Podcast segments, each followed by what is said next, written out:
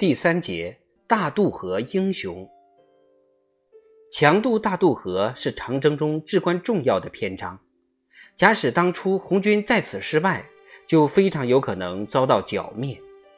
这种命运在历史上早有先例，在偏远的大渡河两岸，三国时代的豪杰以及后来的许多勇士都曾兵败于此。十九世纪时，同样是在这座峡谷中。太平天国残余的十万军队，在翼王石达开的率领下，曾被著名的将领曾国藩指挥的清朝军队所包围，最终片甲不留。此时，蒋介石给他的四川盟友地方军阀刘湘和刘文辉，以及他属下正在指挥政府军追击行动的将领们发出电报，提出训诫。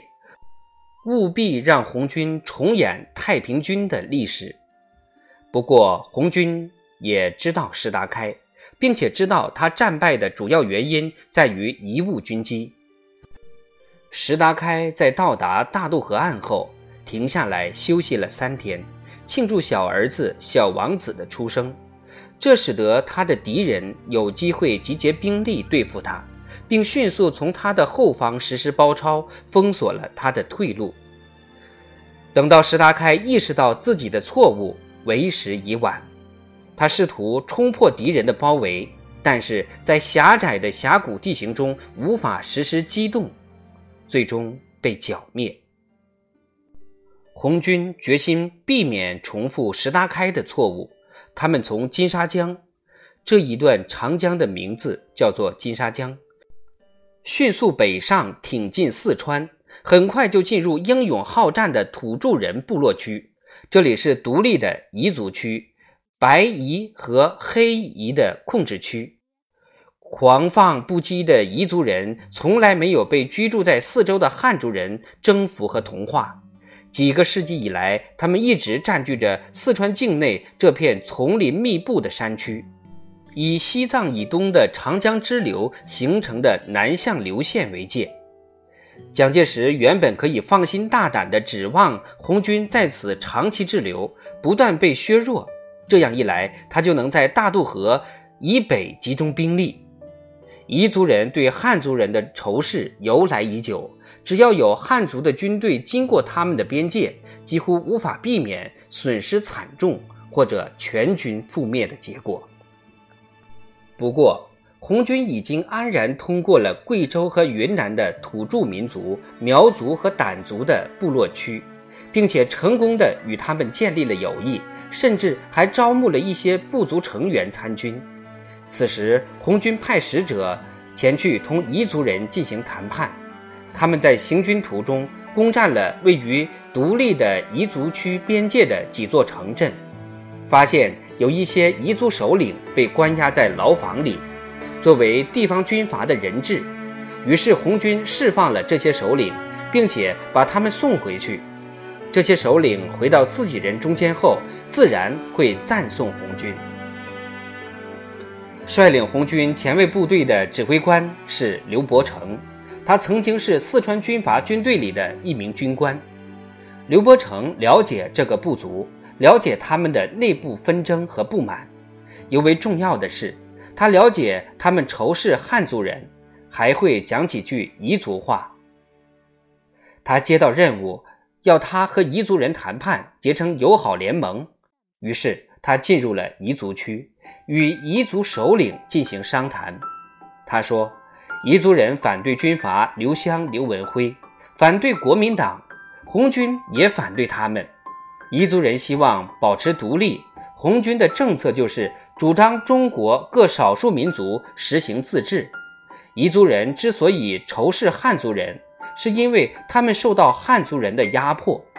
不过，汉族人也有白汉和红汉之分，就像彝族人有白彝和黑彝之分。杀戮和压迫彝族人的一直是白汉，红汉和黑彝应该联合起来。反抗他们共同的敌人白汉，彝族人饶有兴致地听着，他们机灵地提出要红军给他们武器和弹药，用于保卫他们的独立，帮助红汉打白汉。令他们惊讶不已的是，红军真的给了他们武器弹药。就这样，红军不仅迅速过了境，还打开了一条有效的政治通道。几百名彝族人加入了红汉，一道前往大渡河去抗击共同的敌人。其中有些彝族人一直跋涉到西北地区。刘伯承在彝族总头领面前与他共饮新鲜鸡血。按照部落的传统，歃血为盟，结为兄弟。红军以这种起誓的方式宣告：如果谁违反了盟约，那就像被宰的那只鸡一样怯懦。这样一来，红一军团的先锋师在林彪的率领下抵达大渡河。在最后一天的进军过程中，他们走出了彝族区的森林，转而向河边的安顺场小镇扑去。就像当初突袭皎平渡那样出其不意，在彝族战士的带领下，这支先头部队穿过狭窄的山路，悄悄潜入小镇。从高地向河岸眺望，他们惊喜地发现，三条渡船中就有一条正拴在大渡河南岸。命运再一次眷顾了红军。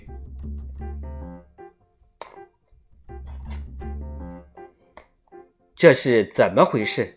当时驻守在大渡河对岸的，只有四川独裁者之一刘文辉将军的一个团，其他四川军队以及南京方面的增援部队正在从容不迫地行进，前往大渡河。不过，一个团的兵力似乎已经足够了。事实上，所有的船只都停泊在北岸，即使一个班也足够了。这个团的团长是本地人。他知道红军要经过哪里，他们要走多久才能到达大渡河。他可能告诉过自己的部下，红军还要过许多天才会来。有人获知他的妻子也是安顺场本地人，所以他得到南岸走访亲戚，共享佳肴。于是红军突袭安顺场，俘虏了团长，还夺下了他的渡船，控制了北渡大渡河的通道。来自先头部队五个连中的十六名战士挺身而出，表示愿意搭乘那条渡船过河，带回另外两条船。南岸的红军在山边架起机枪，将掩护火力覆盖在河上，并将火力集中在敌军暴露的阵地。正值五月，洪水从山中倾泻而下，水流湍急，水面比长江还要宽。渡船从上游远端出发，用了两个小时才过了河，在镇对岸登陆。在南岸，安顺场的村民屏住呼吸看着，他们都会被打死的。可是，等等看，他们看见渡河者靠了岸，与敌人的枪口近在咫尺。现在他们肯定要完了。不过，红军的机枪从南岸不停地开火。这一小队战士爬上岸，迅速找到隐蔽处，然后缓缓爬到敌军阵地上方的一处峭壁。他们在那里架起轻机枪，将一颗颗手榴弹不断扔进敌军设在河边的碉堡里。突然间，白军停止开枪，逃出碉堡，撤退到第二道、第三道防线。南岸人群骚动，叫好声响彻了河面。传到攻占了渡口的那一小队红军战士那里。这时，第一条渡船回来了，另两条船也被拖来了。第二次渡河，每条船运载了八十人，敌人全都已经逃跑了。当天白天和夜晚，以及第二天和第三天，安顺场的这三条渡船往返不息，直至最后将大约一个师的红军指战员运至北岸。但是河水越流越急，渡河也越发困难。到了第三天，要花四个小时才能把一船人送到对岸。以这种速度，要花几个星期才能将全部人马和辎重运过河。这样一来，早在渡河行动完成之前，他们就会被包围。这时，红一军团已经涌进了安顺场。后面陆续还有侧翼纵队、运输部队和后卫部队。蒋介石的飞机已经发现了这个地方，正在进行密集轰炸。敌军正从东南方向赶来，还有其他部队从北方迫近。林彪主持召开了紧急军事会议。此时，朱德、毛泽东、周恩来和彭德怀也已赶到了河边。他们做出了决定，并且马上开始执行。在安顺场以西约四百里，峡谷中岩壁屹立，河道狭窄，水深流急。这里有一条有名的铁索桥，叫做泸定桥。这是西藏以东大渡河上最后一个可能的渡口。此时，红军战士赤着脚，沿着峡谷间的蜿蜒小径向泸定桥进发，有时要爬几千英尺高，有时又要下到涨水的河面，在齐腰深的泥泞中蹒跚而行。要是他们攻克了泸定桥，整个部队就能进入四川中部地区；但如果失败，就只能原路返回，穿过彝族区，重返云南。向西打开一条路，前往西藏边境的丽江，整个行程将迂回一千多里，几乎没有生还的希望。当红军主力部队沿大渡河南岸向西挺进时，已经到达北岸的一个师也开始前行。有时候，两支部队之间的峡谷非常狭窄，他们甚至可以隔着河互相喊叫。有时候峡谷又非常宽阔，让他们担心从此永远分离，促使他们更快的前行。在夜间，他们摆开长龙阵，沿着悬崖行进，一万多个火把映照在被他们所包围的河面暗处，火光好似万箭齐发。这些前卫部队夜以继日的加急行军。除了停留短短的十分钟用于休息和吃饭，这时战士们还得听他们身心疲惫的政治工作人员发表演说，意在向他们反复强调本次行动的重要性，勉励他们一鼓作气，用最后的力量来顺利通过前方的考验。他们不能放慢脚步，不能三心二意，不能放松懈怠。彭德怀指出，胜利就是生命，失败必然是死亡。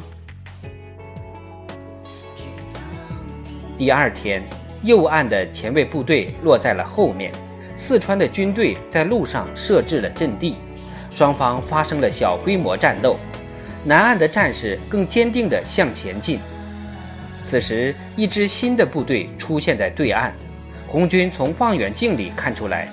这些是白军的增援部队，正在赶往泸定桥。这两支部队沿着河相互追逐了一整天。不过，红军前卫部队是全部精锐部队，终于逐渐将疲惫不堪的敌军部队甩在了身后。因为敌军休息的时间更长、更频繁，体力似乎消耗的更多。也许还因为敌军中没有人愿意为了一座桥而丢掉性命。泸定桥建于几百年前，造桥方式同中国西部地区深邃的河流上的所有桥梁一样，十六条一百多码长的沉重铁索横跨河的两岸，铁索两端嵌在石质桥头堡的水泥石雕下面。铁索桥上原先铺着厚厚的木板作为桥面，但红军到达时发现，这些木板有一半都被拆掉了。从他们桥头到河中心，只有空荡荡的铁索。而在北岸的桥头堡，敌军的机枪阵地正面对着他们，后面还有一个团的白军部队驻守阵地。当然，这座桥本该被彻底破坏。但对于他们仅有的这几座桥，四川人是满怀感情的。桥不容易重建，成本也非常高。据说，仅仅是修建泸定桥，就有十八个省捐助了钱财。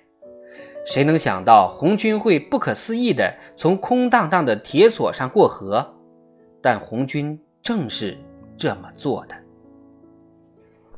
必须抓紧时间，在敌军增援部队赶到前攻克泸定桥。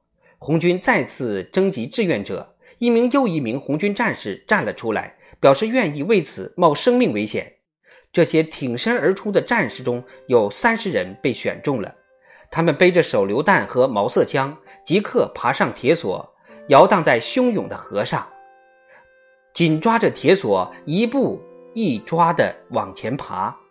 红军的机枪向敌军碉堡怒吼，子弹射在桥头堡上，敌军也用机枪进行还击，而那些红军战士正摇荡在河水上空，慢慢朝着向他们开枪的敌方狙击手方向前行。第一名战士被打中了，落入下面的急流之中；第二名也掉下去了，接着是第三名。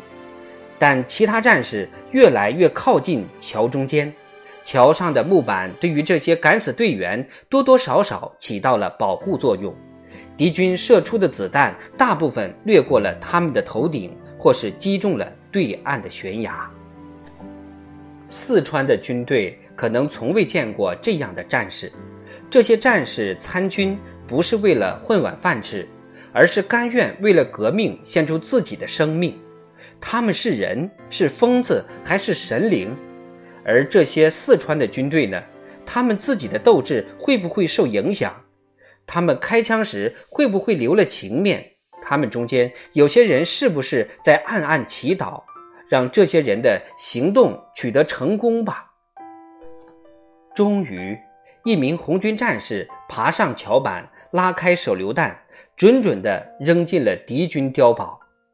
国民党军官下令拆除剩余的桥板，但为时已晚。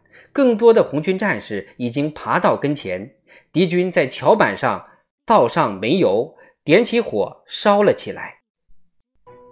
就在此时，大约二十名红军战士用手和膝盖匍匐前进，将一枚又一枚手榴弹扔进敌军的机枪阵地。这时，他们在南岸的同志们开始欢呼：“红军万岁！革命万岁！大渡河英雄万岁！”